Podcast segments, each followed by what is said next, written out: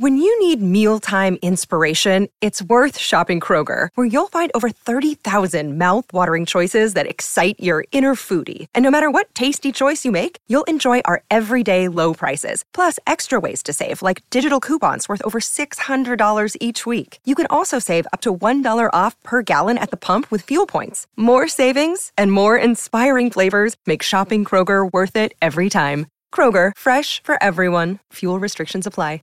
Welcome to the Boneyard with Steve Robertson. As always, I am your good friend and host, Steve Robertson, here in the wee hours of Monday morning. Not too long ago, I left Dudy Noble Field after watching uh, Campbell and VCU play. Of course, Campbell wins that ball game. We hung around for post game, got some post game quotes uh, from the Campbell Camels.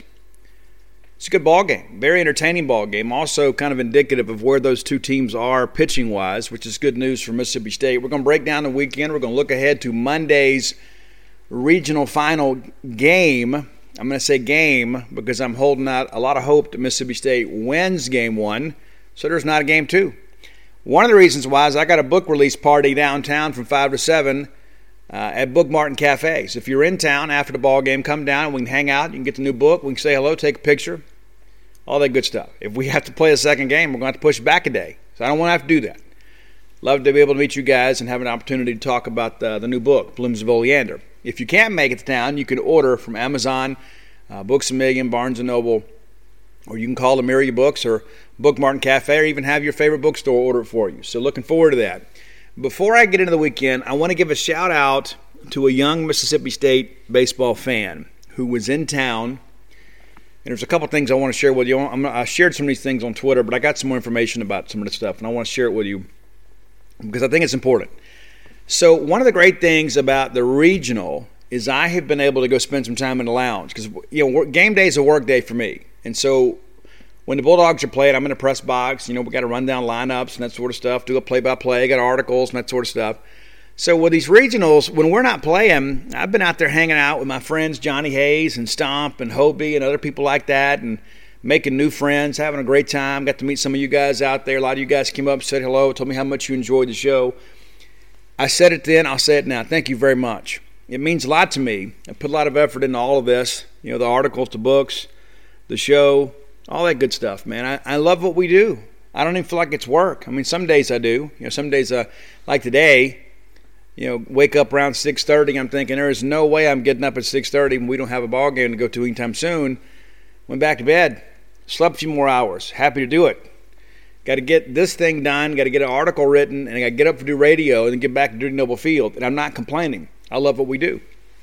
But sometimes it's nice to be able to have a little time to go out to the lounge and be with my friends and uh, kind of enjoy the experience. And you know enjoy a ball game that, that i'm not emotionally invested in. You know what i'm saying? Sometimes you know we, when state's play and i'm on the edge of my seat. You know, covering the game or not. You know i try not to cheer in the press box but you know it's one of those things i'm saying. It's like you know it's nice because i love college baseball. One of the things that i love most about college baseball is i think it brings out the best in us. Yeah, I spent basically this whole weekend hanging out with some of the Campbell baseball players that didn't make the travel roster. And that's a big disappointment for those guys. But they're still here to support their team, cheer for their friends. And I've gotten to know them and many of their parents. And man, it's wonderful, man. I'm really happy we're playing them in a regional final. Now, I, listen, as I told them tonight before I left, I said, guys, I love you guys to death.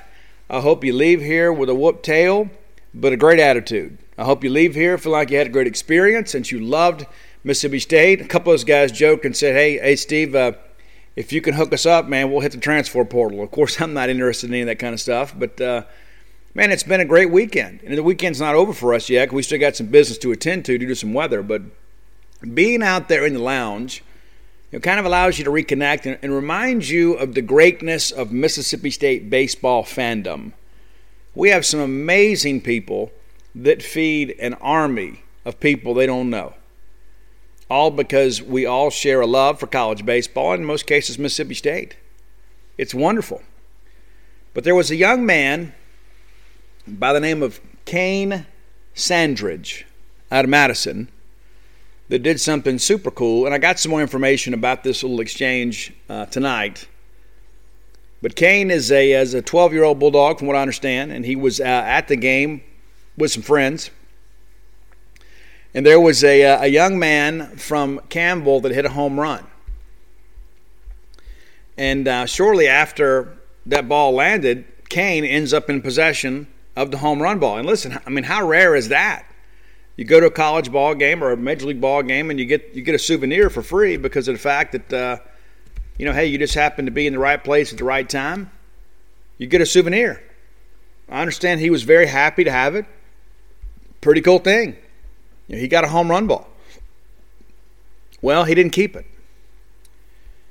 And here's what happened. So here's the cool thing about it. And um, I don't know if you guys have kept up at all with, um, you know, this group here. Zach Neto, we have talked about him uh, on the show. We previewed the regional. He is from Miami, Florida. Zach is a freshman and has had an incredible freshman year there for Campbell. Starting at the shortstop, and some of his teammates told me, you know, back during the fall, they said, you know what, this kid's going to have a future, but he's not going to be a starter this year. They get in the spring. He kind of was a slow starter in the spring, and then all of a sudden he picks it up. He becomes a dude. Through uh, through today's games, he's hitting 408 as a freshman with 12 dingers, 58 ribbies. Leads the team in home runs. Starts at shortstop. I mean, just a dude being a dude. So he hits the home run, from what I'm told, and his uncle is there and asks young Kane, hey, listen, that's my nephew to hit that home run. Do you mind if I have the ball? And Kane Sandridge gave him the baseball. And I'm told he did it with a smile on his face and he's like, hey, here. There was not a moment's hesitation. But then the uncle says, hey, let me pay you for the ball. The kid wouldn't take any money. And I understand later on that uh, Neto's parents were like, hey, let's get a signed ball, you know, for Kane. I don't know if that happened. If, and listen, if you guys know the Sandridge family, I'd love to know that he actually got the baseball, especially since he didn't ask for it. But I think it's wonderful and it speaks well of Mississippi State and so one of the uh, one of the, the Campbell girlfriends, uh, baseball girlfriends, uh, tells me that um, his family, that Zach Neto's family, has every home run ball he's ever hit, with the exception of one. And it's signed by Zach with the date, with the score, who they played, all the details, and it's in a little case on their mantle. I think it was home run number two this year they didn't get. And so I thank Kane for not being that guy that kept the home run ball, especially for a freshman. You know, it's one like, you know, I'm sure Brent Rooker, you know, hit so many home runs, it was kind of old hat, you know, to get a baseball. But you know what? For a freshman, playing in an SEC stadium and an NCAA regional, that's a really big deal. So, Kane, here's what I'm going to do for you. You have somebody reach out to me, and I, if you haven't got them already, I'm going to send you a signed copy of a book you can pick whichever one you want. I'm going to send it to you for free. I'll ship it to you for free. Not because you asked for anything, but because you deserve something. And I think it's absolutely incredible that you did this for somebody you didn't even know because it was the right thing to do. And so, for you being a great bulldog, I've got a couple books uh, pretty much exclusively about Mississippi State sports. Stark Villains, Alpha Dogs. Got seven baseball stories in Alpha Dogs, including a chapter on Jake Mangum. So you pick out which book you want. I will send it to you free of charge because I want to reinforce this behavior. I think this, these are great things that happen, and it's college baseball is just a little bit different. There's another story I want to read to you too before we get into the show too deeply. Something that happened at Arkansas, and I can't verify this is true or not, but I want to read it to you anyway because if there's enough of it that's true, I think it makes it even more wonderful. So the following story was shared on an Arkansas fan forum. So again, I can't vouch for the, the complete accuracy of this, but it is uh, it is an incredible story. And again, I hope this is 100% correct. I know many of you don't like Arkansas. I got a lot of respect for Arkansas. I want to beat them, right? I hate them when they beat us, but I respect them. I do. They love baseball just as much as we do. They don't have a stadium as nice as ours, but they did love college baseball. So, so a guy named Isaac Trotter shared this on Hogville.net and it's about NJIT. That's a New Jersey Institute of Technology. Made the NCAA tournament field for the first time in program history. And so here's the story a team without a baseball field of their own came from New Jersey to play the number one team in the country. They gave Arkansas everything they had, but came up short. You may recall that ball game ended 13 to 8. NJIT actually had the lead early on. NJIT played Northeastern today, and the Hog fans showed up wearing their T-shirts. When Northeastern made pitching changes, NJIT called the Hogs with Razorback fans. When they loaded the bases, Hog fans put their beer hats on, and the NJIT fans held their beers on top of their heads when their pitcher punched guy out for the win, a team who has never heard a stadium roar got to hear a pretty good one. That's baseball. That is an outstanding story. And again, I hope every word is true. That's the thing. We always talk about all the things in life that are such, you know, you know, factors of division. You know, whether it be politics or religion or, you know, other things. I mean, there's a lot of things that we're born with that we don't even get to choose that some people use to divide us with. And so college baseball is a little different you know, college basketball sometimes very it's very frenetic. You know what I mean? It's just one of those things. You know, it's difficult to relax and enjoy the game. Football, in some respects, is like that, even though it's a much longer game and there's a little pause every now and again. But you know, in football, it's like we all hate each other. College baseball is different. It's more conversational. It's more of a laid back game. A lot of times the fans are more laid back. But these two stories, I think, are indicative of what college baseball fans are about and should be about. It's about each other. And listen, I want I want Mississippi State to beat every team that comes into Dudy Noble Field, and I want us to beat every team that we visit. I want us to win every game, every time, every time out, decisively. Doesn't always work that way though. But you know, maybe just being a college baseball parent at one time myself, maybe I've got a different appreciation for that. And, and I think I don't I don't think that it's germane to that. I don't think you have to have that to appreciate the fact that you know college baseball is different. And there's so many friends that only time I see them is in the lounge. You know, like all year long, it's like you get busy and that sort of stuff, and then you, you want to get together, you want to connect. It doesn't work out. And sometimes I think I, I live an impossible schedule. So I went out there today and hung out with Johnny and those guys. As a matter of fact, I've been there, you know, at least one game for three days now. And it reminds me of how great we are as college baseball people, and especially Mississippi State people. One of my best friends in the world came and uh, spent uh, part of the day with me on on uh, Saturday. He hadn't been to the new dude yet. He came up. I hooked him up with some of my friends in the lounge. I said, "Listen, I got to go cover the ball game. Y'all take care of him." So he texts me on the road home and says, Hey, listen, I'll be back next year, but I'm buying season tickets. That's the kind of thing we are, man. What we have is great. What we have is special. We are part of a very unique fraternity as college baseball folks. And I don't think we should ever take that for granted. So I wanted to share those things because I think it is so easy to get caught up in all of the clickbait nonsense, and there's always people sensationalizing sports stories to make it look like things are worse than they really are. We need to celebrate the goodness around us, and that's what I wanted to do today. All right, let's jump into the show. Brought to you by the fine folks at Bulldog Burger Company. Then Bulldog Burger Company is off and running there in Ridgeland. I've got so many great reports and people said, you know what, Steve, went in and it's great, just as good as it was in Starkville and Tupelo. Consistency, incredibly, incredibly good. They're going to be open uh, for lunch and dinner this week. I understand last week that was dinner only. They're going to do both meals and then, you know, for the duration. That's how it's going to be lunch and dinner. So it's now a full service place, right? So you're on University Drive here in Stark Vegas, Gloster Street there in Tupelo, and then, of course, Lake Harbor Drive there in Ridgeland. Really happy for you folks in uh, central Mississippi to get a chance to go. And I've had people say, hey, Steve, I rode by there and they, they were absolutely rocking. That's great to hear because I think sometimes Bulldog Burger Company is, is a treat for you guys. You know, maybe you get to go once, twice a year. Now you've got it right there in your backyard. You can go whenever you want to. You can go once a week, go every day if you want to. You got a Bulldog Burger Company of your own. Really, really happy for you guys. And go by there and stop and see Ian. Ian's my buddy. Ian Few is a manager there at Ridgeland. Let him know that I sent you. Tell him that I said, hey, hey, Steve Robertson told me to come by here and tell you hello that'll mean a lot to him. We're very good friends, and uh, he is a great guy that will do a great job for all you guys down there. Did a great job here in Starkville. Go by, have the spring rolls, and uh, it's, it's, funny. The, speaking of spring rolls, I had a guy from Brookhaven that stopped me this weekend and uh, showed me a picture, and uh, he had a special needs kid, and I wish I could remember his name. I really do. I apologize.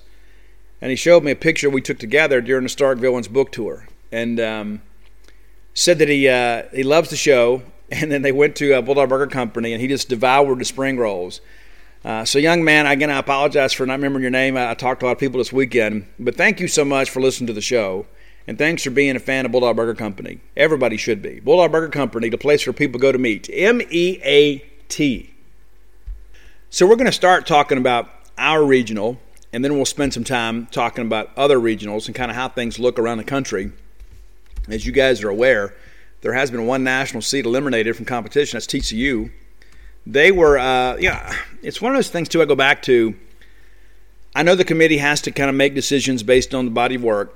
And uh, I just felt that TCU probably came in a little bit too high at six because of how they ended the season. Yeah, they had a pretty good run there in the Big 12 tournament, but um, you know, was three losing weekends in a row, including one to UL Monroe, and now they're out.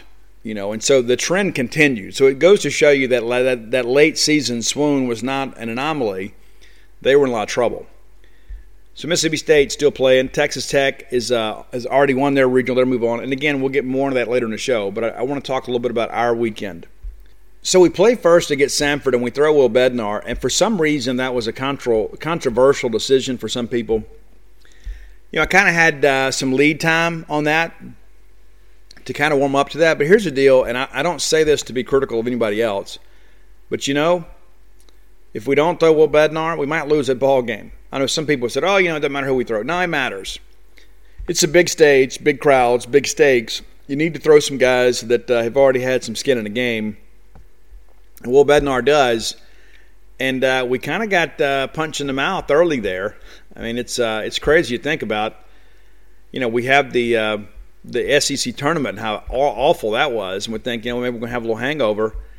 And uh, hey, you know, Max Pinto comes out there and takes the first pitch of the ball game and puts it into the right field bleachers. And so I think all of you were thinking, oh my gosh, our nightmare is coming true.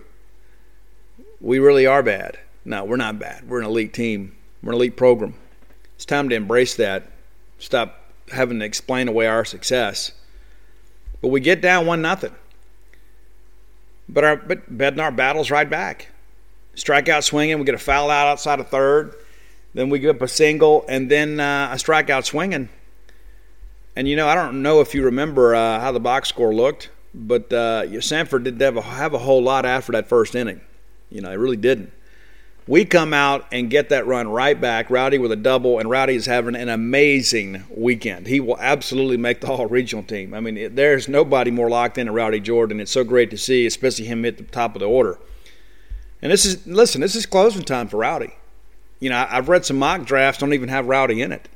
And so he needs to kind of play his way in, or, you know, Rowdy may have a decision to make. You know, who knows? We'd love to have him back, but I know he wants to move on and play some pro ball.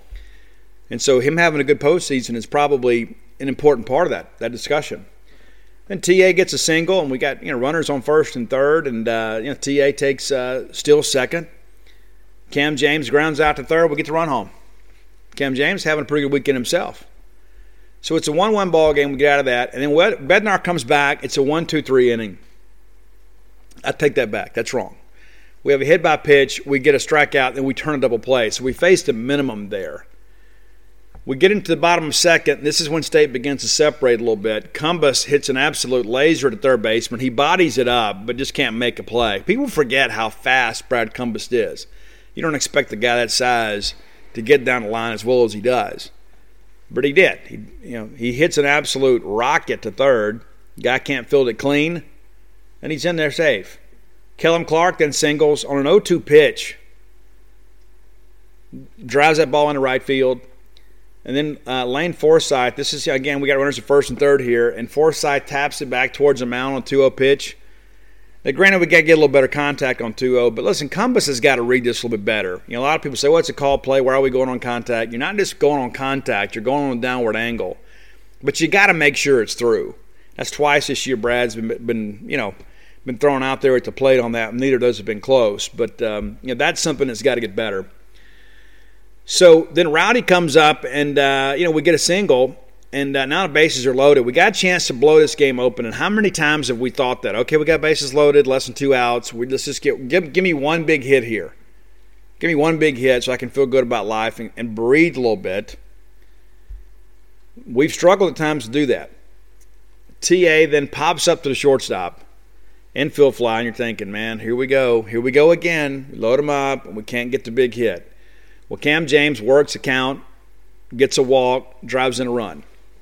Luke Hancock comes up, singles in the right field, makes it a 4 1 ball game. I think at that point everybody started feeling better because it felt like Bednar was kind of settling in too. So we're beginning to separate Bednar settling in. I think everybody was enjoying a nice night of uh, a nice afternoon of baseball there at Dudy Noble. One, two, three inning there for Samford in the third. We go one, two, three in the third. Get to the fourth. Uh, you get a the play-by-play is missing a couple things here, but um, you end up getting a fly out, a fly out, and then a K swinging. So minimal minimal traffic on the bases through second, third, and fourth. Bottom of four, State tacks on another run. It all gets started again. Rowdy Jordan with a one out double, and then he steals third. I mean, and stole it so beautifully. The pitcher never looked at him, and the catcher never even attempted to throw because he had such a running jump there. There was no chance to get him whatsoever.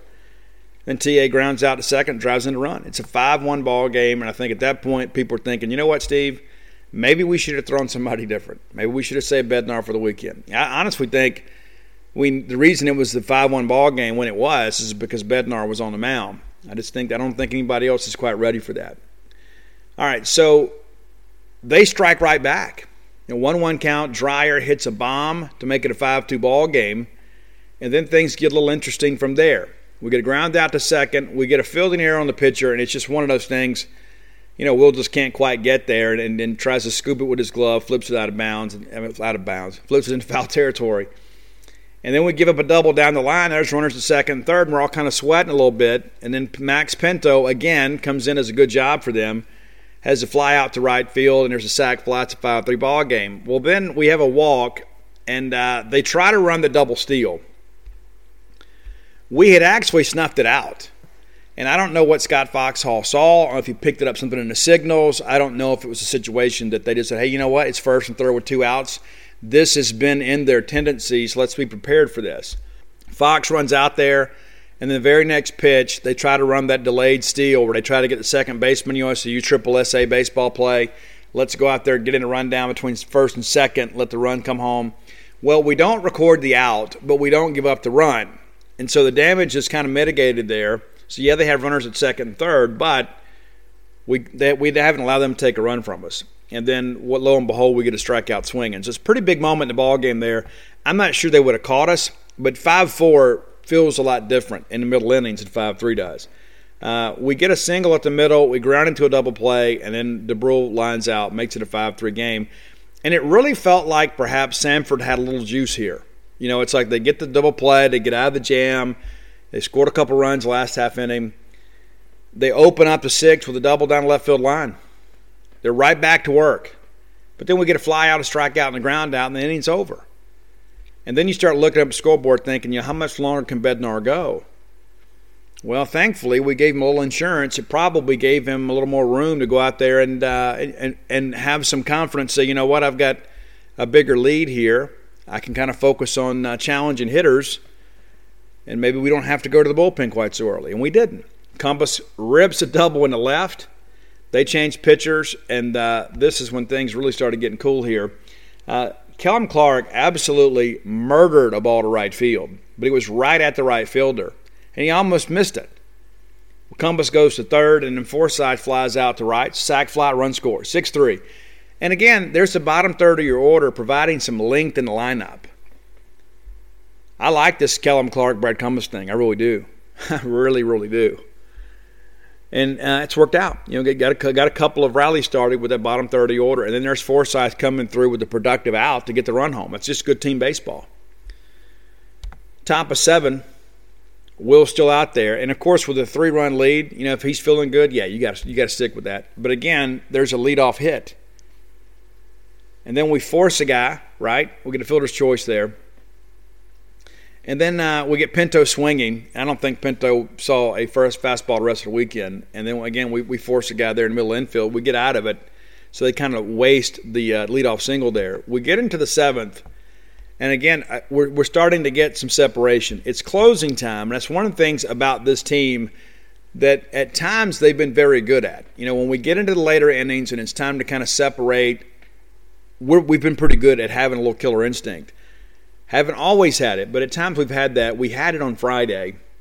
So we open up with a leadoff single from Tanner Allen, and Cam James is hit by the pitch. Luke Hancock singles to the right side, drives in a run at 7 3. Tanner lines out to left field. Cam James tags and scores. Now it's an 8 3 ball game. You really feel like it's over at this point. And then uh, Hatcher pinch runs for Hancock. We grind into a double play, third of the night. Got to do a bit better job with that. So we get into the eighth, and uh, again, Bednar's back out there. Excuse me. We bring in Preston Johnson for Will Bednar. And the very first pitch is a home run from from Teixeira, who is uh, he is uh, he is a freak of nature, man. I mean, you see that big guy out there, and you think this guy's not athletic at all. But you know what? You groove a fastball to him, and he will put you on Sports Center. It was, I mean, listen, it barely got over the fence, but uh, it was quite the welcome. So both of our, our first two pitchers on Friday night, the first pitch they throw ends up being points for the team. Then he gets McManus a strikeout looking, and then gets a, a fly out and a pop up and get out of the inning. So it's an 8 4 ball game uh, with three outs to go for us. You get into bottom of eight. We, we, again, we don't do much here, but it, and we have some opportunities though. You know, Cumbest strikes out swinging, and then Clark doubles down the right field line. So now you got a runner in scoring position with less than two outs, and you got Forsythe and Rowdy coming up. Uh, Forsythe strikes out looking on three pitches, and uh, that's been a recurring theme. I'm not going to beat the kid up for that though, because that's that's only going to come in time. I mean, it's it's it's about pitch selection and it's about getting ABs, and that's something Gautreau uh, is going to fix. And I don't know if you heard too, but Jed Gautreau has uh, removed his name for consideration for the job at Rice. Some would say, "Well, Steve, I didn't know he was a serious candidate." Well, he's going to be a serious candidate for jobs just like that. Don't know if he's going to take them, but uh, that one's officially behind us. So Rowdy then flies out on the very first pitch. And uh, so we head to the ninth, and we don't bring in Landon Sims. And I know many of you are thinking, you know, the very first time that we, we have some trouble, we should go ahead and bring in Sims. We bring in Stone Simmons. So Preston Johnson goes one inning. He's good. He can return and pitch. Stone Simmons gets in the ninth, does a great job for us. And listen, you know, Stone's going to be around a little while too. That's a, I don't I don't rule Stone Simmons out from being a guy that's a real factor on the weekends next year. So he gets a ground out to first, very first pitch. We get a ground out to first, uh, you know, three pitches late, four pitches later. We do issue a two-out walk, but we get Pinto swinging uh, to end the ball game. So it's an 8-4 ball game. Very, very efficient with everything we did. Played pretty well defensively. Um, we did have just you know the one error, and that was on Bednar, and that was just kind of one of those wild plays. You know, it just I don't fault him for that at all, especially as well as he pitched. But uh, State, eight runs on 11 hits, limited them to four, and uh, three of those came on home runs. That's the, that's the thing. When we don't walk people, we don't commit errors and give people extra outs. It, listen, getting three outs is part of the game. When you have to get four, that's part of losing the game. We didn't do that. We did a really good job of kind of minimizing that sort of stuff. And so, again, you, you give up a couple long balls, but you kind of knew that coming in. That's why it was so important, though, Bednar. And I know some still think, oh, still, we shouldn't have done that. We absolutely should have. We absolutely should. And now he's on schedule to start game one of a super uh, if we can make it to that point. And for those of you wondering, the dates of the and selections for supers. You know, of course, if we win, we host, right? We don't really care what happens to everybody else. But there there are some out there, obviously, like the South Florida, South Alabama thing. When either one of those were host sites, they're going to have to play on a neutral site, which will have to be one of the 16 regional sites, right? Could be right back there in Gainesville. Could be.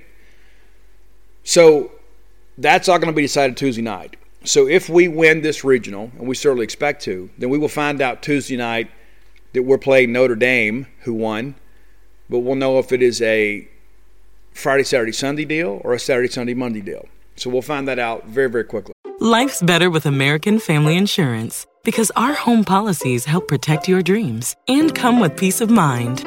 Save up to 25% by bundling home, auto, and life. American Family Insurance. Get a quote, find an agent at amfam.com. Products not available in every state. Discounts may not apply to all coverages on an auto or home policy. Discounts do not apply to life insurance policies. Visit amfam.com to learn how discounts may apply to you. American Family Mutual Insurance Company SI and its operating companies American Family Life Insurance Company 6000 American Parkway, Madison, Wisconsin.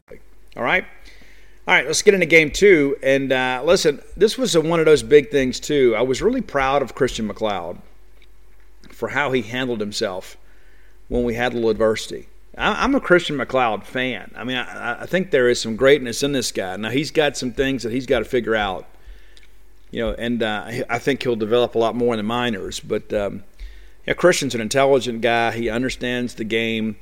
There are times that I have wondered a little bit about toughness. You know, I don't mean physical toughness. I mean just mentally. You know, when you don't have your best stuff, can you power through? When you have some adversity, can you bounce back and get your team out of an inning? And all of that was really tested in that ball game on uh, Saturday against VCU. And for those of you who don't remember, VCU beat Campbell 19 to 4 on Friday night. And then social media kind of lit up, and some of our fans began to kind of panic and say, you know, hey, I'm worried about this game. Oh, okay, I understand that.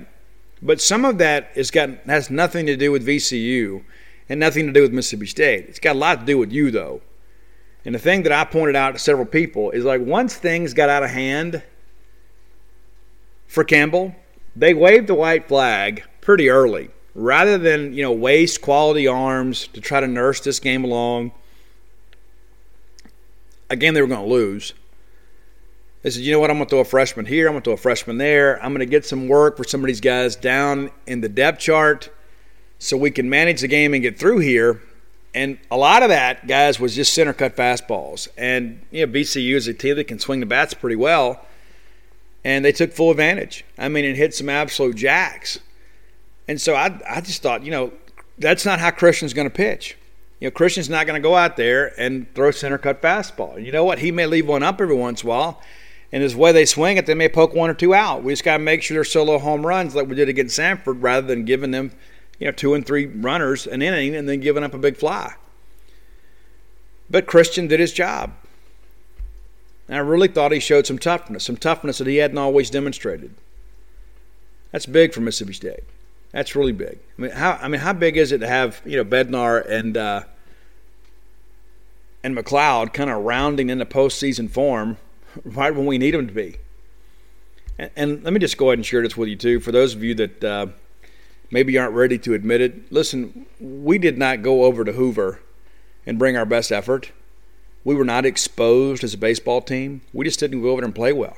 And the fact that we threw well Bednar in relief in game two should tell you that we were just ready to come home. Now, I don't expect anybody to admit that, but it's pretty apparent at this point to me that those games in Hoover didn't mean anything to us in the grand scheme. Well, you know, we could have moved to another one more spot. Yeah, maybe we would be the sixth seed, right? I like exactly where we are. And my hope is that these some of these guys have have, uh, have maybe pushed you guys to have a little more faith in them.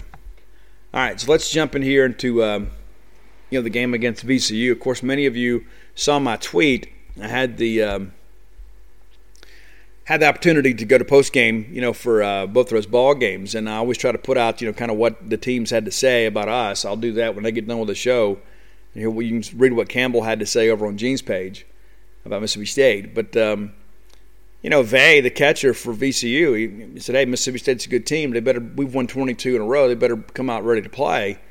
And many of you have kind of jumped on that. You know, he said it. I've even had some people said, Steve, why did you share that? Well, he said it. He said it on video. It wasn't like some private conversation where he's like, hey, man, between me and you. No, he says it in a public forum.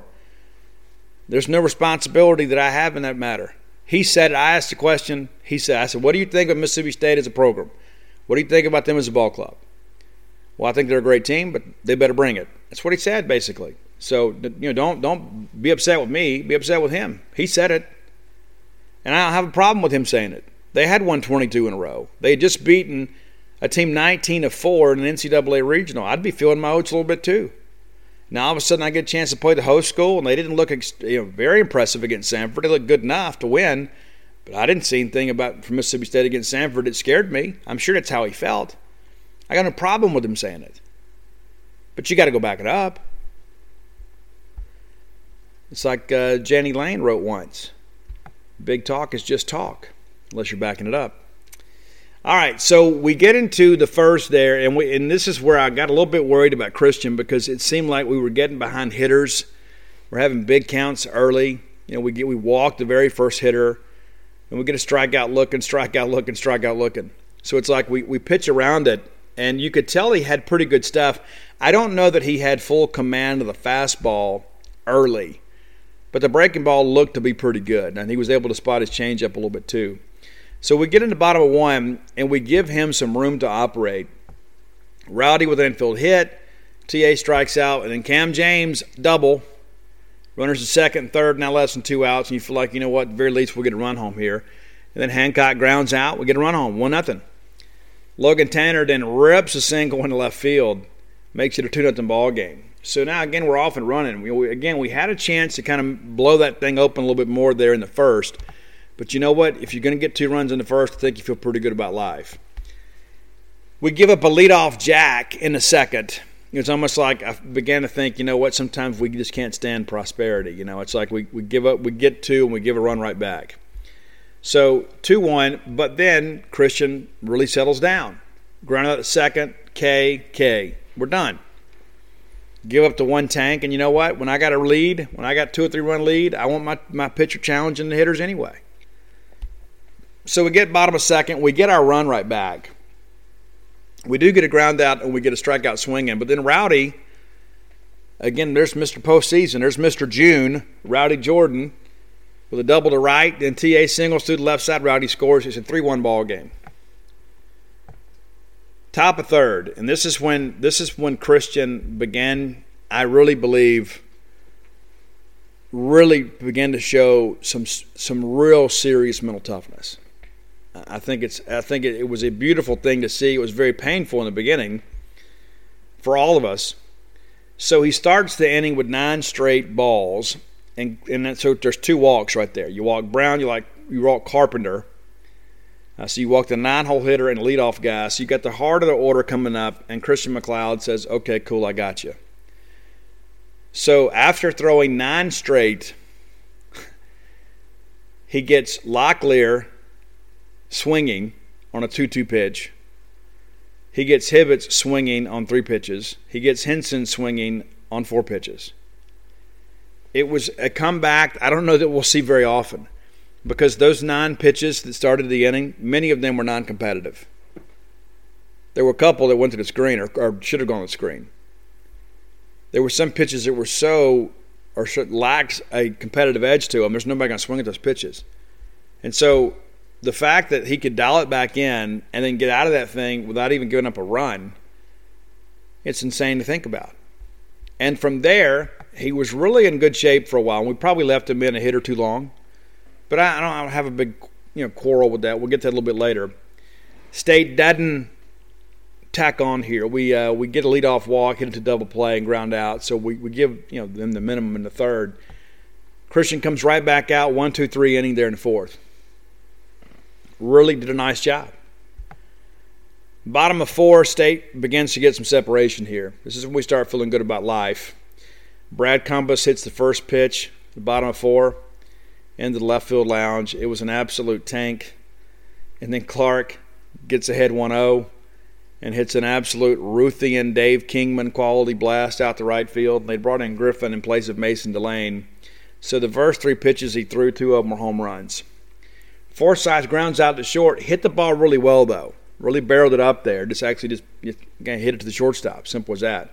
Rowdy then gets a walk and then TA doubles. Now you got runners in second, third. We got a chance again, big hit to kind of put the game away. Had him on the ropes here. Cam strikes out swinging, and then uh, Luke flies out to right center. But uh, not going to hate on Cam. Again, he's having a good weekend, and uh, we got more to talk say about him a little bit later in the show. Uh, top of five, Cam comes back out, immediately gets two outs. Uh, again, very efficient on 2 0 count, 0 2 count. You know, he, he's not wasting pitches here. Carpenter singles back up the middle, and then we get Locklear swinging. So we're absolutely cruising along here now. You know, we, we had that one little uh, hiccup there in the third, but now it's back to back innings where it really felt like Christian was in, in kind of in cruise control. So we get lead off walk in the fifth. Dubrule then gets a uh, infield hit. It was a ball hit out in the outfield grass, and they were kind of shifted over that way, and the guy just couldn't make a play. Uh, Scotty's going to be safe anyway. He throws it, which allows uh, everybody to move up. And then they hit Cumbest by the pitch. And so now bases are loaded, nobody outs, and uh, Kellum Clark comes up, and then he walks, makes it a 6 1 ball game. They go ahead and make a change, and then Forsythe uh, infield fly out to the second baseman. Um, and so, you know, on that Clark walk, of course, it's a 6 1 ball game. But again, a big hit here, and it really changes the, the landscape of this game. And we didn't get it. You know, it's like we did a little bit later in the ball game, but this felt like a real crucial time. And yeah, we're ahead and our pitcher's throwing really well, but you know, at some point we're going to have to pull him. And you can never score enough runs on an NCAA regional. You just can't. So we get into the sixth, and um, so they get a leadoff single, and then we get a K, we get a fly out, and then there's another single, and uh, this is when you know Christian's well over 100 pitches. You know, I don't know if you bring him back out for the six, but I want to back up just a little bit here you give up the leadoff single. A lot of people are thinking, you know what, let's give him one hitter. He gets a full count, and then uh, he doesn't give in, but can't finish the guy. So there is a, you know the single. But then we get the K on three pitches, and then we get that fly out. So it's, it's that's the guy to hit the home run too. It's uh, Schroeder. So there's two outs in the inning. So we're one pitch away from getting out of this thing. And so then we give up the single uh, to Vay. This is when I would have got him right here because he got deep in the count, couldn't finish him, and uh, gives up a run there, makes it a 6 2 ball game. That's what I, w- I would have got him. And of course, it's a gift of hindsight because, you know, if he gets a pop up instead of a home run here, it's a 6 2 ball game. But instead, there is a home run, and it was an absolute shot into left that made it 6 4. We bring in Brandon Smith, and he, you know, he gives up a double, but then we get a K to get out of it. But yeah, I mean, we can with the gift of hindsight, we can say, yeah, he stayed in the hitter too long, maybe two, you know. But the bottom line is, we were able to overcome that. Uh, I know we're trying to preserve the bullpen there, but yeah, I probably would have got him a little sooner. But uh, again, in the moment, you know, I don't know if I'm feeling that. All right, bottom of six, we uh, basically end the ball game right here. Know, we needed a big hit, we got several. Six four to start this half inning, and when it was over with, the game was decided so Cam James opens with a single back up the box. Hancock then walks. Logan Tanner walks to load the bases. So we're back in this situation again. You know, a couple times we've walked in a run, but we haven't been able to get that knockout punch. Dubrule then singles to right field, drives in a run. Bases loaded again. Cumbest hit by the pitch, drives in a run. 8 4. Clark reaches on a fielding error, run scores, base loaded again. 9 4. Uh, Forsythe strikes out swinging, 2 2 and then Rowdy Jordan singles driving in two runs. There's your big hit. That that's that's the one. 11-4. And Rowdy takes second on a wild pitch. TA singles in the left. Two more runs score. Now it's 13-4. Then Cam James hits a bomb into left center for two more. And we bat around in the inning and remove all doubt about who was there to play. There was it, we could have pulled a student out of the stands and pitched the rest of this ball game. VCU, for all intents and purposes, they were done. Uh, we get a one, two, three inning from Brandon Smith. Uh, that's not correct. Again, I apologize for that. We get a ground out, we give up a single, we roll a double play, and that's kind of Brandon Smith's game. You know, he's our sinker ball pitcher, gets great sink on the fastball, and so it makes sense sometimes to come in and bring him in with some inherited runners because he can roll up ground balls for you. He does in this situation here, and so we had the bottom of seven uh, not much happens for us. You know, we get a ground out, a fly out, and a ground out to first. And again, that's the uh, that's you know kind of the, tail end of your order there. Uh, we get to the eighth, and it just seemed like that. Uh, you know, it was just a matter of kind of getting the game over. And I was just hoping we could get through it without having to burn another arm. And so Henson grounds out to third. Cam is on it immediately. Great play there. Schroeder singles at the middle. Wild pitch, a walk, and you think, oh, let's just get out of here, right? And uh, so we give him a fly out to get the second out, and when then we get a strikeout swinging to end the eighth. And it did seem like Brandon was tiring just a little bit, starting to give a little more contact. But again, we don't have to go to Landon Sims, right? Uh, bottom eight, Forsythe flies out at center, actually hit it pretty well. Rowdy Jordan pops up the second. TA walks and, and then uh, comes around. still second. And uh, there's a wild pitch, allows him to go to third, and then he comes in and scores on another wild pitch. And uh, so 16-4 ball game, and we bring in Parker Stinnett. And I was happy to see this because he's a guy that needed some work, but also too, you know, it's 16-4, so let's not go throw a guy that we necessarily have to throw in a regional final. Let's go ahead and let him get some work, but also too kind of preserve some other arms. And so he goes out there and is absolutely an electric factory. Gets uh, gets Brown to strike out swinging, gets Carpenter to strike out swinging, and Ryan to strike out swinging. So he strikes out the side of the ninth. The game is over. Mississippi State's now in a winner's bracket. It set up a loser's bracket match between VCU and uh, Campbell, you know, a rematch. So, really happy with the effort. And I think when you go back and look at these numbers, you, will see, you know what, we, we played real efficiently in this ball game, too. 16 runs on 14 hits, zero errors. And then when we had them on the ropes, we finally knocked them out. A couple times, you know, we had a glancing blow here or there, but you finally land the uppercut and uh, get in that bullpen and really kind of expose them, uh, you know, for lack of depth out there of arms. But listen, VCU's a good squad. I mean, I, am not going to take anything away from them, uh, you know, or Samford. You know, and Samford obviously played really well down the stretch. You know, VCU wins the Atlantic 10. You know, they were 16 and 14, and they go on a 22 game winning streak. It's incredible. They leave town now on a two game losing streak. But uh, I, I got nothing but respect for those guys as players, man. They swing it really hard. They're always looking for the big inning. They just don't have enough pitching. So we knock off Samford, we knock off VCU. Now we'll get a chance to play uh, Campbell, and we're going to preview that a little bit later in the show. Uh, but again, I think you take a full inventory here and you feel good about where you are. And I had hoped that we'd be able to play on Sunday and wipe this thing out and be done with it and start resting and getting ready for next weekend. But, uh, you know, we don't have travel if we win. So you know, it's just one of those things you look at. You'd like to have it done just to get that extra day of rest, but we get a day of rest today. It's not like we were around the ballpark all day, you know, waiting on the meteorology reports to come in, that kind of stuff. And so we knew pretty early on we could just kind of crash, right? We just kind of chill, watch college baseball all day, uh, and then get into bed and be ready to go play tomorrow. Unlike Campbell, you know, Campbell gets done around 11:30 tonight, and then uh, they got to get home, have some food at the hotel, and get a shower uh, check your phone, see what all you missed on Twitter, and then get into bed. They got to be back up there at 8:30. You know, right back up there at 8:30, ready to roll. And so it's going to be a short night for them. It's going to be a short night for me too. But uh, I'm not playing ball tomorrow. You know, I can go sit there and drink coffee on one if I want to. But that's a very difficult stretch because you, you're going to have a well-rested team that you have to beat twice and you had to go win an emotional ball game and get done around midnight and then have to be right back up, you know, bright and early. And you say, well, you know, they're college kids. Yeah, these are high pressure situations, man. This isn't like, oh, well, you know, they, they, you know, they're used to sleeping four and five nights hours a night. It's not that simple. I mean, their their season is on the line. They woke up this morning thinking, you know what? If we go lose this ball game, this thing is over with. And now they get another shot. But there was a ball game tonight too. They were down. I mean, listen, they were they got they gave up a four spot. They come back, put up a five spot to go ahead. Next thing you know, man, it's like it's a 10-5 ball game or 10-7 ball game, excuse me, in favor of VCU. Then you rally back, you put up runs. I mean, so this is a team that scores runs in bunches, but uh, they really don't have any pitching left. And again, we'll, we'll preview them a little bit later. But uh, listen, it's been a good weekend. It has been.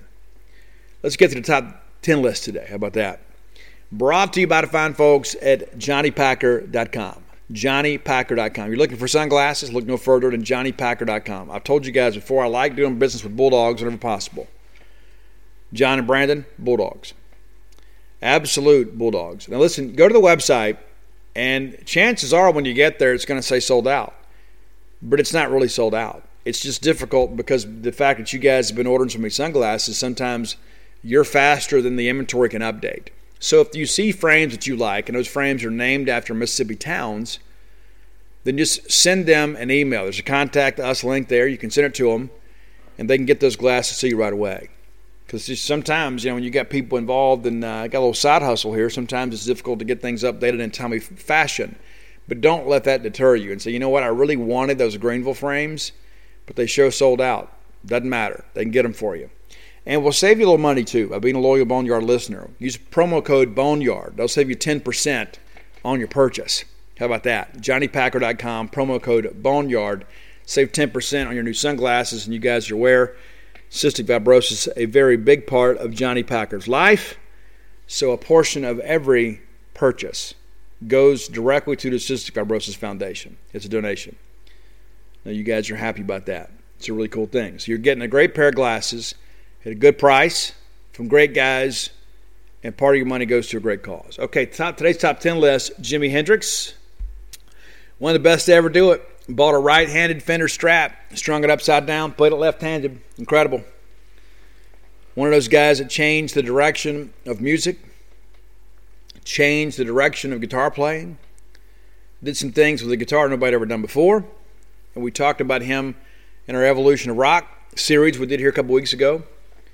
Jimi Hendrix, absolutely one of the best to ever play the guitar, and just really was part of that entire, you know, trippy 1960s movement when music was really evolving in a different direction. At his heart, Jimi Hendrix is a blues, blues player and singer. And I love all these tracks, man. I do that. They're not. There's not a song on this list. I say, well, you know, maybe not. No, not this one, man. Not this one. I really got into Hendrix when I was in college. You know, you'd heard it all. You know, as a kid, you, know, you hear it on classic radio, that sort of stuff. You hear your parents play that sort of stuff.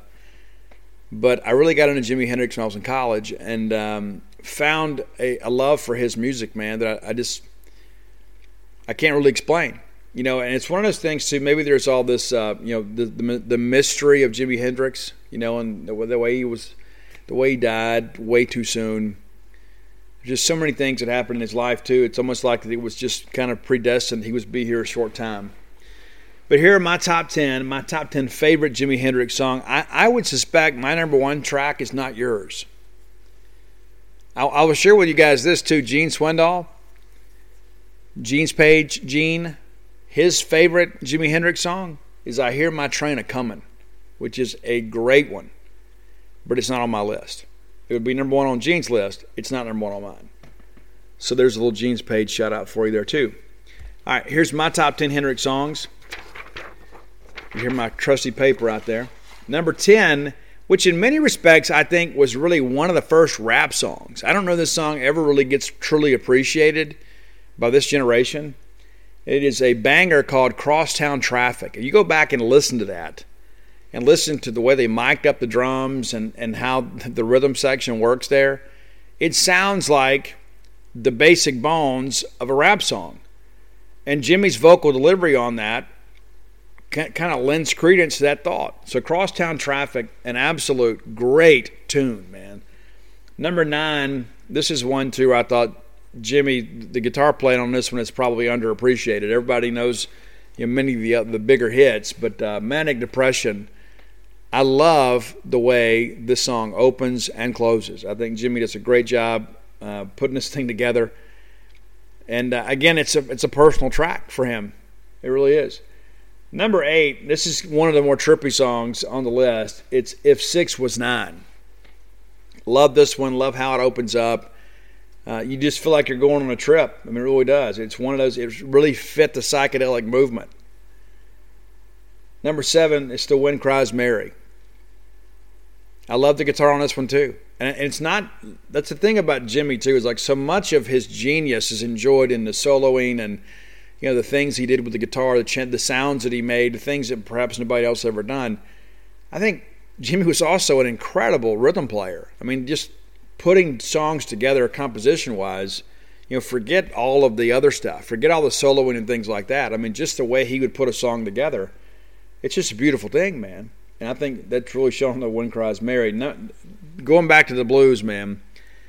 Number six, and this is uh, this should be a blues standard, to be honest with you but it's Red House. And, uh, and I've had other people think that this was a cover. It wasn't. This was written by Jimi Hendrix back in 66. It is an original song scored and written and sung by Jimi Hendrix. And, uh, it, but it sounds like something from a different era. It does. It sounds like the Delta Blues. Uh, and I thought Jimi is phenomenal. And I think he was probably underappreciated as a blues player. I think a lot of people look at this and say, well, you know, he you know he did all this stuff for the Star Spangled Banner and that sort of stuff, and that's all legendary. But I think the blues is what was really in Jimi's heart, and I think that really came through uh, in his music, and I, I think his blues standards are really some of the better tracks in his catalog. Number five, and I, am almost, I'm, I'm, I'm probably a little bit guilty of having this one a little bit low. I know many of you maybe even have this number one. But you know, it's my show, and I got to speak from the heart here and uh, and tell you exactly how I feel about this. But uh, Purple Haze is number five for me, and, and, one of the reasons why I think it's a little bit overplayed. I, I, I, think it's not that I hate the song, but I think it's one of those things. I, I just don't like it as much as some others, and maybe it's because I've had a little fatigue with it.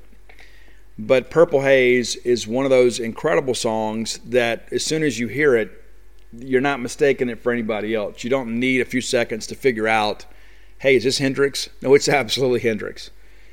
Number four, another blues one, and uh, my favorite blues song in the catalog. And one, I think one of the reasons why is because I, I can, to me, I can hear some pain in Jimi's voice here, and it's "Hey Joe." And it makes me wonder if this song is autobiographical. It doesn't make it makes me wonder if maybe perhaps that um, there is a personal connection with this, even if it's not autobiographical if there's not somebody in his life that has been Joe. I think there is some vulnerability in his delivery vocally that really makes him come across as somebody that uh, is not performing a song, but is perhaps opening his heart to us. Uh, number three, and it's the greatest moment in the Wayne World, Wayne's World movie, right? It's uh, it's Foxy Lady. I absolutely love this song, and I loved I love the bouncing rhythm of the guitar. You know, it's like it's it's kind of unlike anything else on the catalog. But I, I dig it, and every time it comes on, I have to do the uh, the fox ears like Garth did in Wayne's World. Loved that song before, and I think Wayne's World made it even uh, more lovable for me. Number two, and um, many of you were exposed to this because of Hollywood Hogan with the NWO and wrestling. Many of you were exposed to this because perhaps you thought it was an original song by Stevie Ray Vaughan, but it's not. It's Voodoo Child. And it's one of those things, too, when you hear that opening riff, you hear how Jimi just kind of comes in, just absolutely banging the walls here. You know exactly who you're listening to. It, to me, it is one of the classic rock songs of all time. It is not just a great Jimi Hendrix song, it is a song that is great not just for this genre or for this decade. It is one of the best songs ever recorded. That's Voodoo Child. But number one for me, if you ever, if you ask, like if I was ever to put a list together, you know, like what songs just really typify rock and roll? What's a real rock song? I mean, forget lyrical content. Just what's a hard driving song that you get in and you just you can't help but turn it up and then put your foot on the gas. And it's fire. Let me stand next to your fire. And I love the percussion on this. It is just one of those songs, man. You look back and say, man, this thing is just absolutely perfect. So that's my list. And uh, listen, I want to thank Randy for reaching out and asking me. I thought we had done Hendrix. And I think it's because Hendrix has been on some other lists, you know. But this is one of those that, um, you know, I was really excited to do. Randy Pruce. Randy has been with me before Randy has uh, listen. Randy has shared some great ones with us. He has uh, he we we interact a lot. Uh, you know, we talk. He will send me some ideas. Has asked for several lists, and uh, so Randy, I appreciate you very much. Uh, kind of jumping in here with this. Um, he was one of the first to recommend Shinedown and Korn, Sevendust, many others. But uh, we went a little deeper this time, didn't we, Randy? We went all the way back to the, the great 1960s and one of the greatest guitar players in the history of the world, Mr. Jimi Hendrix. All right, next segment of the show brought to you by Campus Book Mart. We'll look around the rest of the uh, the tournament. You know, it's exciting, and listen, it's been uh, the end of the road for some SEC guys, right? And I had somebody come up to me at Dudy Noble Field and said, "Hey, we just went and bought our regional shirts from the lovely, talented Susie," and she got really tickled by that. And then a little bit later, I ran into somebody else and said, "Hey, I just got back from Campus Book Mart, and I got to meet Susie." And you're right, she is lovely. You know what? That's the thing. I won't mislead you or tell you things that are untrue. Go by and see Standing Man, Miss Kathy Brown, and the lovely, talented Susie. That's the headliner right there. Go by and see them. Get your regional shirts. You can go by there and get them today. And you know what? Hopefully, you'll have some super regional shirts to buy too. And that's, Mom, that saves you a little shopping, right? Because the kids want the regional shirt and a super regional shirt. And hopefully, we'll be able to get some Omaha shirts. Hopefully, hopefully, hopefully But whatever you need Mississippi State related, you can find at campusbookmart.net. And by being a loyal Boneyard listener, we'll give you a phrase that pays, and that's BSR, which stands for Beautiful Steve Robertson. That's right. And that'll get you free shipping on all orders over $50. Any order less than 50 bucks, absolutely incomplete. Again, that's campusbookmart.net, promo code BSR. All right, let's look around the tournament, okay? There's some there, there's been some surprising results. All right, let's start at the top, the top quadrant. Arkansas, number one seed. They get beat tonight. Nebraska takes them down, so there will be a winner take all game tomorrow. So NJIT and Northeastern both eliminated. Nebraska and Arkansas will play a winner take all regional final. The winner of that game will move on to Super Regional uh, to play NC State. NC State wins the Louisiana Tech regional. Tech made it interesting. They eliminated Alabama today, and uh, an incredible ball game. If you if you watch, you know exactly what I'm talking about. Tech and Alabama back and forth, back and forth. Goes down to the very end. Alabama has a winning run at the plate, and a guy hits, hits an absolute bomb to right. The wind knocks it down. Tech catches it. It's over, but uh, they get beat uh, in the regional final. So again, NC State moving on to a super regional to await Arkansas, or Nebraska. Moving down to Stanford there. Stanford, uh, they're in a winner take all game against UC Irvine. I am an Anteaters fan. Would love for them to win that game because I love the fact that there are Anteaters in college baseball. North Dakota State, Nevada both eliminated. Not surprising at all. Everybody expected this thing to boil down to Stanford and UC Irvine. Now it's just a matter of who can get it together. Stanford has struggled with game three pitching like many of us this year. So this will be a very entertaining ball game. The winner of that will move on to play Texas Tech, who swept through their regional. Uh, people expected that UCLA, including myself, UCLA would give them more of a challenge. They did not. Texas Tech goes in no losses. Uh, they won their regional in three games. So congratulations to Coach Timmy Tadlock and the Red Raiders. All right, Arizona sweeps through their their bracket as well. That eliminates Grand Canyon, Oklahoma State, and uh, UC Santa Barbara. Again, that's the hipster. There's so many people that get so hyped up with these mid majors out west, and none of these teams ever do much. Uh, so Arizona goes right on through there. Oklahoma State. A lot of people thought they would go in there and give uh, the Wildcats some trouble. Some even picked Oklahoma State to win it. I uh, I have learned the hard way, like you guys have. Arizona, because of that coaching staff, they're always going to be hard and ready for the postseason. So Arizona sweeps through there. They will await the winner of the Oxford Regional. I know many of you have kind of kept up with this very, very closely. You know, the Ole Miss people have cried. Um, you know, uh, it's it's incredible the, the way these people have cried, and uh, it looks like they're not crying in vain because they're in trouble. So, Florida State loses to Southern Miss in an elimination game. Southern Miss comes back, beats Ole Miss in a nightcap. I think I read some numbers earlier. This is like their 12th doubleheader this year, something because of the, the anomaly in their schedule playing those four game weekends. So they beat Ole Miss, and uh, Ole Miss out of pitching. I don't know what Southern's got left, but uh, that Monday game between Ole Miss and Southern could be a church league softball game. Gun should be a lot of runs scored there, you know. But sometimes you find somebody, man. This time of year, you run into a pitcher that's you know having the game of his life, and this career making deal. But uh, Ole Miss fans not happy in the least. They were all worried about Florida State and it's Southern Miss that beats them. So that will be a winner take all game on Monday. East Carolina sweeps through their regional. They take care of Norfolk State and Charlotte and Maryland. I really thought Charlotte would make more of a, a game here. They didn't. ECU goes right on through. They will now play Vanderbilt in a super regional. Vanderbilt in big trouble tonight. Georgia Tech led most of the ball game. They get into extras. Georgia Tech was up 8 7 late, I guess in the eighth. Uh, Vandy hits a solo bomb to tie it. They get into the 11th. 3 2 count, grand slam. Grand slam. So Vandy wins their regional in just three games and will play East Carolina. That's the left side of the bracket.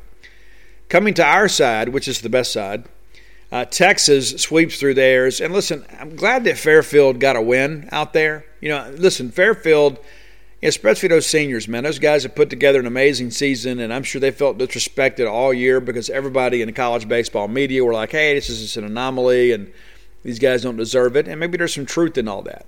But in many respects, they've been kind of discounted and disrespected. So I'm glad they were able to go win a game. Uh, Texas does sweep through there and uh, kind of oh, sitting around waiting for some craziness uh, to find them in the super. An absolute bloodbath down in Gainesville. Oh my gosh you know, what a mess down there with Florida. Florida preseason number one, first team eliminated from their regional, 0 and 2. Miami, the team that went up to and swept Florida to open that new ballpark, also eliminated. So South Florida is in the winners bracket, and South Alabama, who absolutely destroyed Florida, was it 19 to one was the final? It's almost like uh, Sully just didn't care anymore. Uh, they got to beat South Florida twice. So the Jags have fought, and what a great run for South Alabama to eliminate both Florida and Miami, right? Put a poster on the wall, baby. I mean, that, that's, listen, even if you don't advance, man, what a great weekend for those guys. Got a couple of helmet sticker wins over Florida and Miami. So good on you, Jags. But who knew, man? South Florida, one of the last teams in the field. Uh, South Florida in the driver's seat to get to a super regional in Austin, Texas. How about it, Bulls? All right, so Notre Dame sweeps through theirs, and listen, very impressive. And, and I, am still not a huge Notre Dame fan, I, but I will say this: I, I, am impressed that they scored as much as they did. I really thought that uh, Michigan would give them a little more trouble, and yes, Michigan was the last team in the field. Uh, no, no magic this year for the Maize and Blue as there was in 2019. Uh, UConn, of course, uh, wins a game or two up there. Uh, wins a game, excuse me, and then Central Michigan eliminates them. Notre Dame just too much for Central Michigan. And I've read people, well, you know, Notre Dame got snubbed. They didn't get snubbed. They didn't get snubbed. And uh, I look forward to them coming down here. I hope that we uh, will be able to play those guys uh, next weekend. I'm eager to see what we do in a best two out of three against Notre Dame. I can promise you, Notre Dame is not a better team uh, than the top half of the teams in the SEC. I, I can guarantee you that. Mississippi State, of course, uh, Samford's eliminated, VCU's eliminated. We'll, we'll play Campbell and uh, let me get through the bracket, and we'll go back and I'll tell you a few things I learned about Campbell by hanging out with their players, because there is no length that I will go for you guys, the Boneyard listener. TCU, the first national seed eliminated, as I mentioned earlier in the show, the sixth seed now out of the tournament. Oregon State doing the honors there. Oregon State, Dallas Baptist played the first game of the regional final, and uh, Oregon State wins that. So now it's a winner take all between Dallas Baptist and Oregon State. McNeese uh, also eliminated earlier in the weekend. Dallas Baptist was in the driver's seat with two wins in the winners bracket. Oregon State battles back. So strike up the Beavs, repping the Pac 12.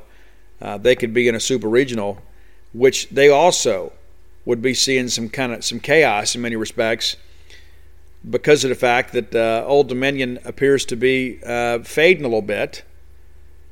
The regional down in Columbia, South Carolina's eliminated. Kind of a heartbreaking deal, man. They uh, had things rolling in control, hit a line drive back at the pitcher. He knocks it down. They turn double play, and it seemed like the game turned on that, that sequence. Virginia eliminates South Carolina and then comes back and beats Old Dominion.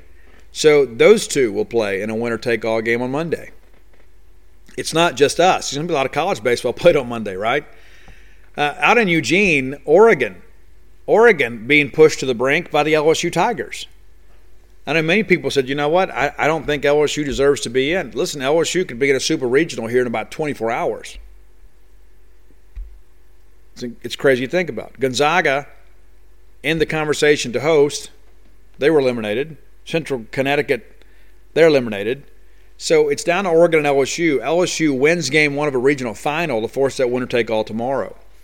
Awfully, awfully interesting. Tennessee sweeps theirs without any trouble. And I know so many people were forecasting Duke to go in there and give uh, Tennessee some trouble. I thought maybe they'd get a game. I didn't think they could win the regional like some other people did. But Wright State, Wright State will have to live with heartbreak for a long time. Wright State ready to get that thing knocked out uh, hits with a three run bomb and take the lead, and then give up a grand slam, a walk off grand slam to lose. It's, it's, incredible. I mean, it really is. And you hate it for those guys, man. You hate them. You're on the road, national seed. You got a chance to get a big W. they didn't get it done. Liberty ends up being the uh, the regional final team along with Tennessee. So, so again, we have um, only one super regional set, and that's Vandy and East Carolina. Everybody else still awaiting another competition, uh, and then of course there are a handful that uh, you know regionals still left to be filled out. So, going to be a busy Monday to say the least. So, if you can't watch, you need to find a way to get your phone, you know, kind of positioned somewhere in the office so you can kind of keep up what's going on. It's going to be a crazy day in college baseball. I hope the craziness stays away from Starkville. A lot of worry about rain. But it, you know, there were uh, people were expecting it to rain all day on Sunday. It did not. Matter of fact, it was poured this morning. But then we had some, um, it was some sprinkles, I guess, most of the day. And by the time we got to the ballpark, that had all dissipated. And then we were told that we weren't expecting more rain until around two this morning and um, that kind of held true. And now we're not getting that rain at two this morning. Now it appears it's just supposed to be cloudy throughout the early morning hours, and now the rain's been pushed back to around nine. But uh, again, rain in the forecast throughout the day on Monday.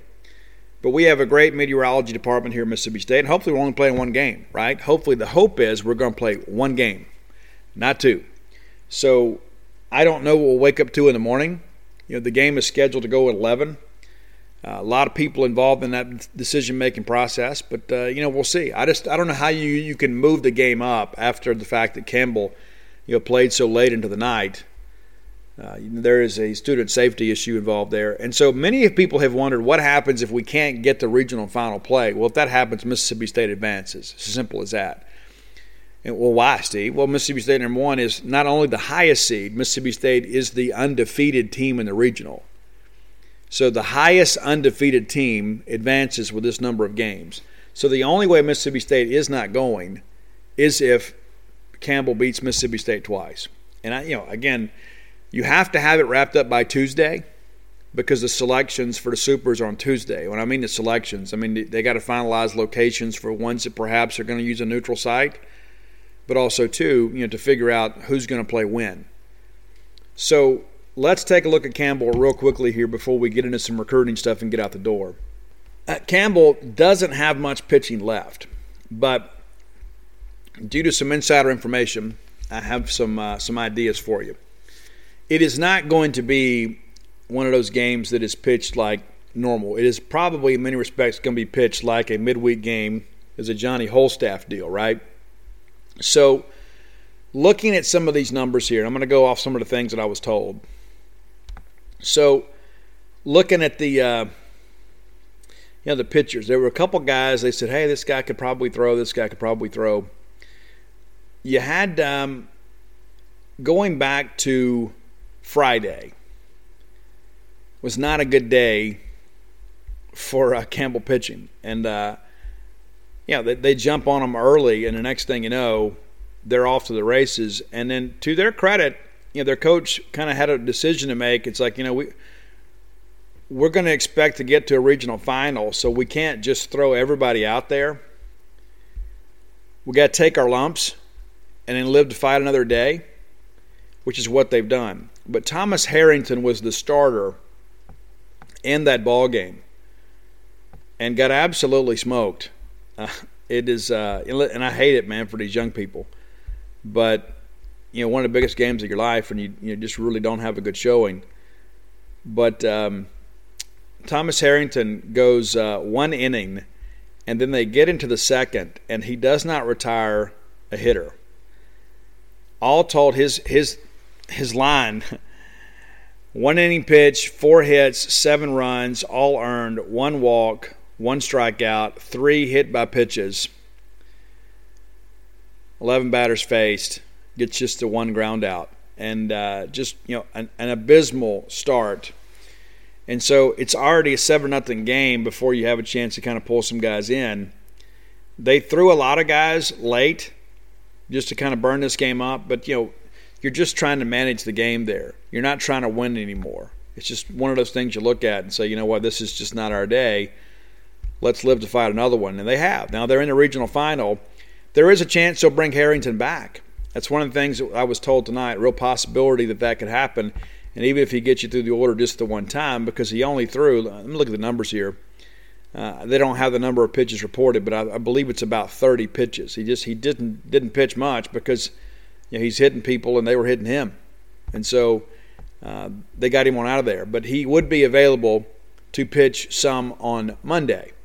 So looking down here at some of these pitching numbers here, again, kind of run it down. Cam uh, Cowan is a guy that I'm told that uh, could pitch, if I remember that correctly.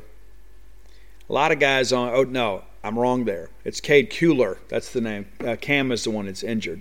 So Cade Kuehler is a guy that uh, we should see tomorrow. Now, if my memory serves me correct, he has not pitched much this weekend, but uh, is five and two on the year with a 3.89 ERA with eight starts.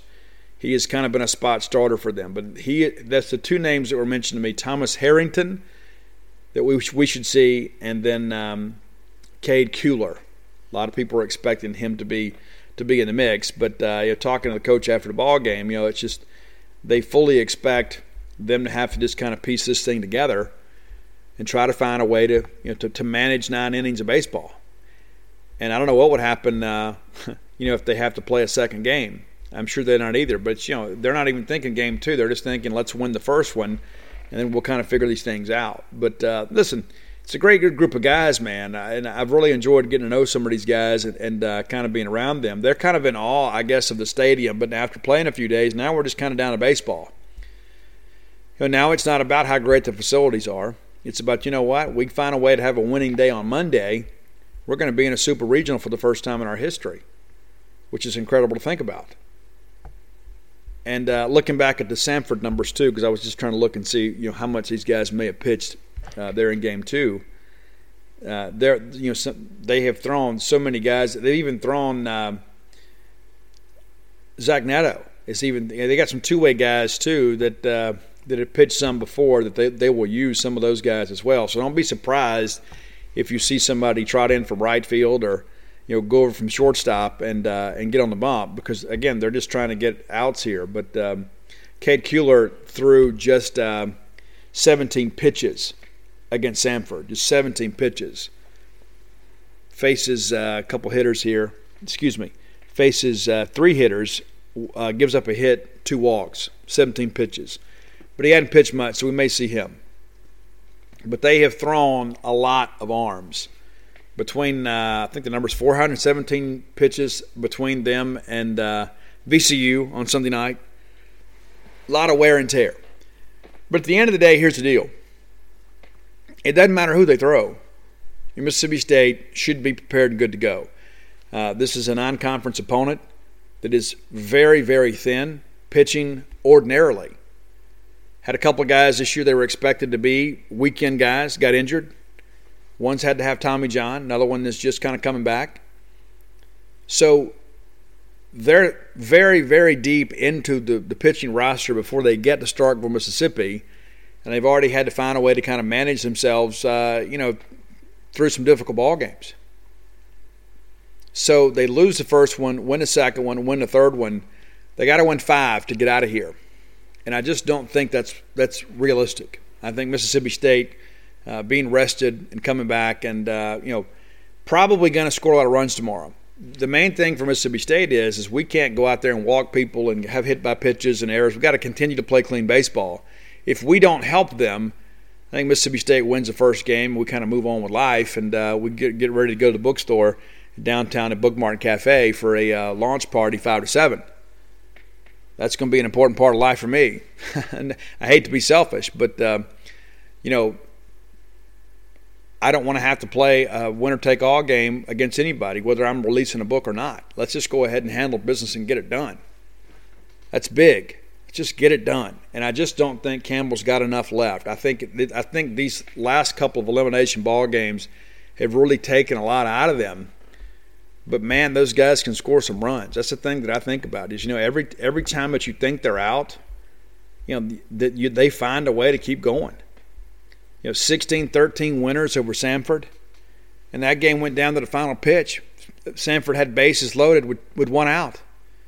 And they roll up a 6-4-3 double play ball. I mean, so but it's been insane to look at these numbers and see how well these guys hit the baseball. Now, granted, they're not facing SEC pitching, but you know we're going to throw some guys out there that you're not our frontline pitchers either. So we got to have to come ready to play. But I just don't think Campbell's going to have enough to kind of keep us off the base pass, and it's really not going to be about what they do, but about what we do. We got to find a way to take care of ourselves. We got to find a way to go out there and swing the bats, and not give them free bases and free outs. All right, talk to Brooks Bryan at the ball game tonight. Brooks is in town. He'll be at the ball game uh, Monday morning, and I hope that you are too. But Brooks tells me that hey, you know what? Phase two for construction for Portico just got the permits to get all that underway. Moving some dirt, getting some rows built. We're getting ready to go, man. Only a couple of houses left in phase one. I know many of you are thinking, you know what, Steve? I've been thinking about making a move to Starkville. Look no further, man, in Portico. It's great, man. I mean, you owe it to yourself, even if you're not ready to talk to a real estate agent, even if you're not ready, you know, to go, you know, fill out a 1003 residential housing application. When you're in town, you maybe you're coming to Super Regional this weekend, maybe you're coming to ball game tomorrow. Right out there and look for yourself. You're gonna be amazed, man. It's a great place. You come in off uh, 82 on a 12, so it's not some major detour, right? You're going, you're going to the ball game. Take a few minutes, take that turn right there at Pat Station Road, cross over Old West Point, and then there's Portico. I mean, guys, it's 1.1 miles from campus. I mean, you owe it to yourself to go check it out. Newest construction, got houses for fit every need: two bedroom, two bath, four bedroom, four bath, for a growing family, for a retiring family, whatever you want, man. I got it. Got that great walking trail. You can get out there and you know, cook some ribs and get out there and walk around, walk those calories off. It's gonna be wonderful. But the best thing about it, man, is you're right there at Mississippi State. I mean, you, you moved. You didn't just move to Starkville. Uh, you have to be close to Walmart. You moved to Starkville to be close to Mississippi State. Hey, it's so much more convenient to get in and out of here. That, that's that's the drawing card to Starkville is Mississippi State. 1.1 miles from campus. You can't beat it. Give our friend, my friend, your friend, Mississippi State baseball's friend, Brooks Bryan, a call. I got, I got a chance to tell my friends from Campbell, hey, this guy robbed a home run against Washington to send us to Omaha. So even maybe if you're just kind of on the fence about, you know what, maybe now's not the time, give Brooks a call, and he will kind of bring you up to speed on what's happening, uh, when the next things are going to be available, and also to talk to you a little bit about what it means to wear the M over S and go to Omaha. How about that? Great, great stuff, man.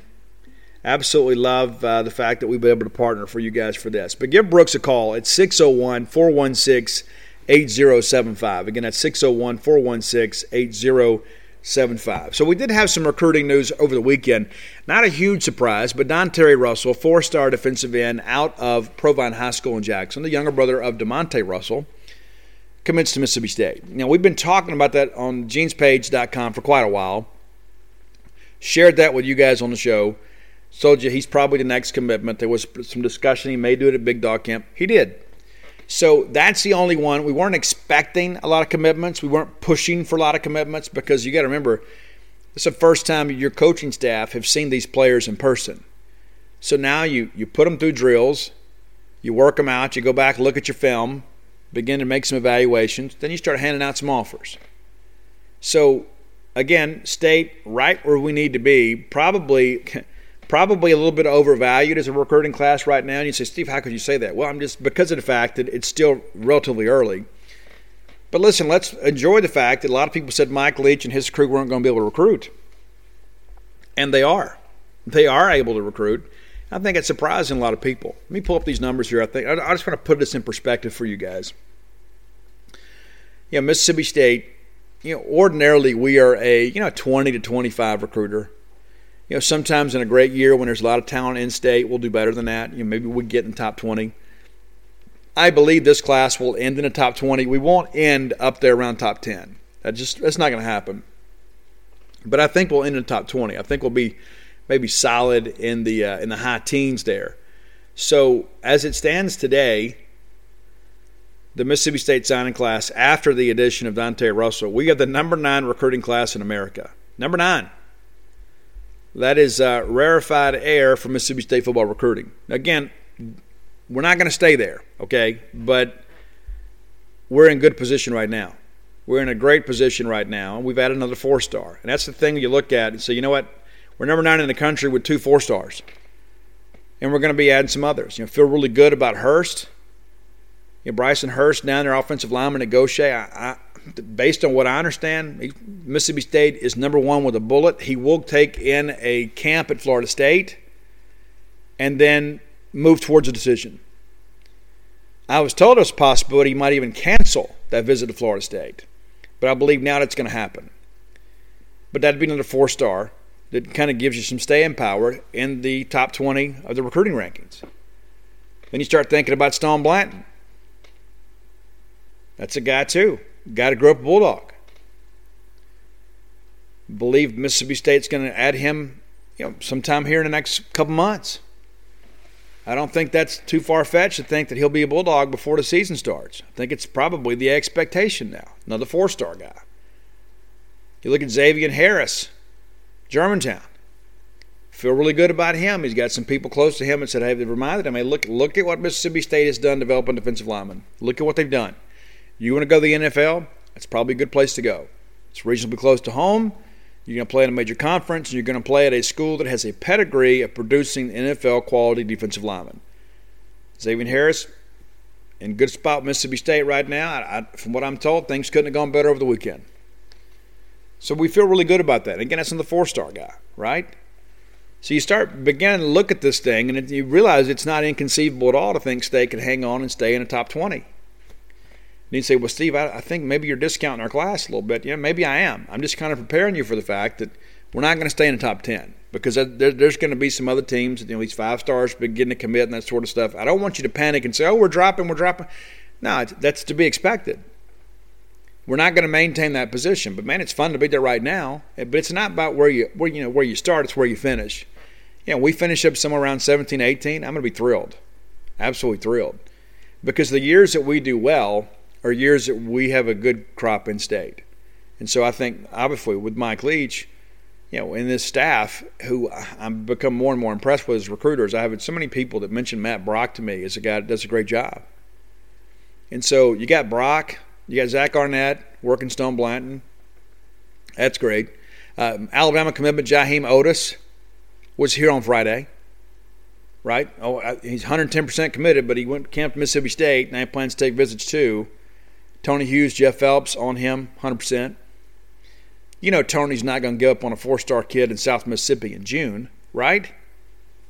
So, yeah, we're in good spots right now, and we're in a great spot with other players to add to this class. This is not a situation, and this is like we had it with Joe back in 18. It's like, uh, you know, we got off to a great start. We couldn't sustain it because we didn't have a lot of left, a lot, a lot of targets out there to kind of sustain the class, to really push us into the top 20. That's where things are different this go around. You know, we have enough available prospects and scholarships to work with that should keep us in top 20. And you begin to compare it to what we had last year. Remember, in top 25, and you've got a handful of transfers, don't even count recruiting rankings. So, again, they're still going to play football, right?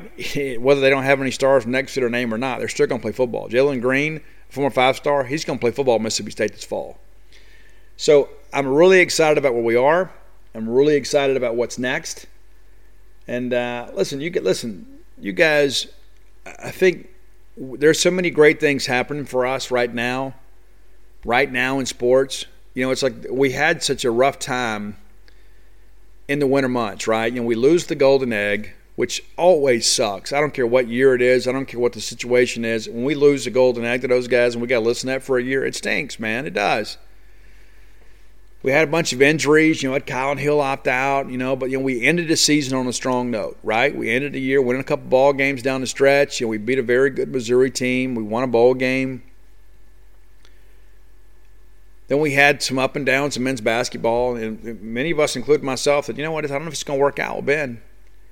But down the stretch, I thought Ben Howland did the best coaching job he's done at Mississippi State we had a bunch of struggles with women's basketball and, and, when all that was happening at the same time it's like man my gosh man everything is just everything is rotting around us. We had a losing season in football.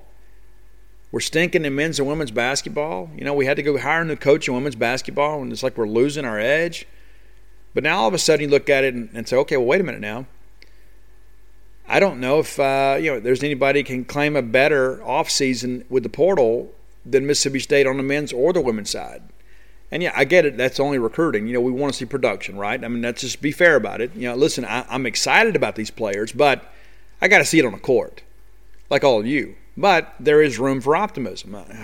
you know, I know a whole lot more about the men's uh, prospects than I do the women's, but I'm excited about the fact that you know we had a couple coaches that need to have a big year this year. I think both of them came out swinging and did a good job in the off season, you know, securing some players that can come in and play right away. Softball had some struggles, and then we get hot down the stretch and become the talk of the SEC tournament, and then we end up going to a regional. You know what? Probably should expect more from that. You know, when you got Mia and Fa, right? But the fact that our coaching staff was able to keep those young ladies engaged when things are really going bad for us and turn that thing around gives me some hope for next year. And I do think Samantha Ricketts is the right coach. I think there's some leadership qualities there that uh, have to be appreciated. Listen, I don't know a lot about softball, but I know about managing people. And I know when things are going right and people quit on you. I know when you're not winning, people check out on you. I know when you're, you know, when, when you're hanging up a bunch of losses in routes, you know, people will begin to kind of lose faith in you as a coach. But that's not what happened. I'm just looking at the evidence. Down the stretch, we were as difficult to beat as anybody in the country. That's Ole Miss. Then I look at this baseball thing, and you're like, you know, we're like, hey, you know, we've had some. I remember after the Arkansas sweep. I mean, you know, it's like, is this just going to be a mediocre year for us? This is going to be one of those years that we're just kind of lucky to get in a regional somewhere. Maybe we win a game or two and we come home. You know, that, that's just beneath our expectations, right? But we battled back, beginning to find some things. And all of a sudden, we're getting excited, and it's like you look up, and all of a sudden, we're a game away from a super regional against the Notre Dame team that uh, I think most of us still believe is overrated, even though they had a big weekend. And so now I begin to think about this in linear terms, and I think, you know what? We're three games away from Omaha. What? Yeah, we're three games away from Omaha. Simple as that. We go on a little win streak here, here in the postseason, and we hadn't lost a game in a new dude yet in the postseason. So here's what I know is going to happen. We win that ball game tomorrow. Let's say we win the regional tomorrow, and we should. We fully expect to. I know exactly what Mississippi State fans are going to do next week. We're going to turn out and we're going to have Dudy Noble Field as the preferred destination for college baseball fans in the country. It is going to be an incredible weekend. People thought the Samford weekend was great. Just wait. Just wait. We'll be rocking again. And I can't wait for it. It'll be next year before I get to go out and do it and hang with you guys again out in the lounge. But you know what? We can go hang out in Omaha on a day off too, right? So let's get behind this team. Let's get excited. I know many of you can't make the game on Monday. If you can, please do. But if some for some reason you can't, and you know if you hear of any Bulldogs, please make your tickets available to others. We want as many Bulldogs can get there as they possibly can. Team needs you to be there, and it's not going to be the same on a Monday morning. It's just not. And Monday baseball, I mean, morning baseball hadn't been great for us. So uh, let's turn out and show out. I know there's some Bulldogs that have uh, reached out and said, "Hey, Steve, I'm, I'm going to be off." I was able to get off to go to the ball game on Monday. I look forward to that too.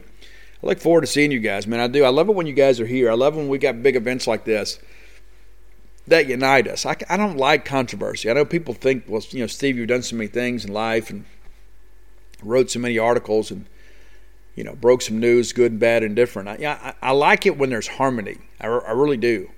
I don't I don't mind getting my nose dirty a little bit, but at the same time, too, I love the days when we can just enjoy college athletics. I really do. I don't think there always has to be some type of conspiracy thing we got to dig into. I mean, there's always room for improvement stuff, but I, I'm not a guy that always just wants to go look for trouble.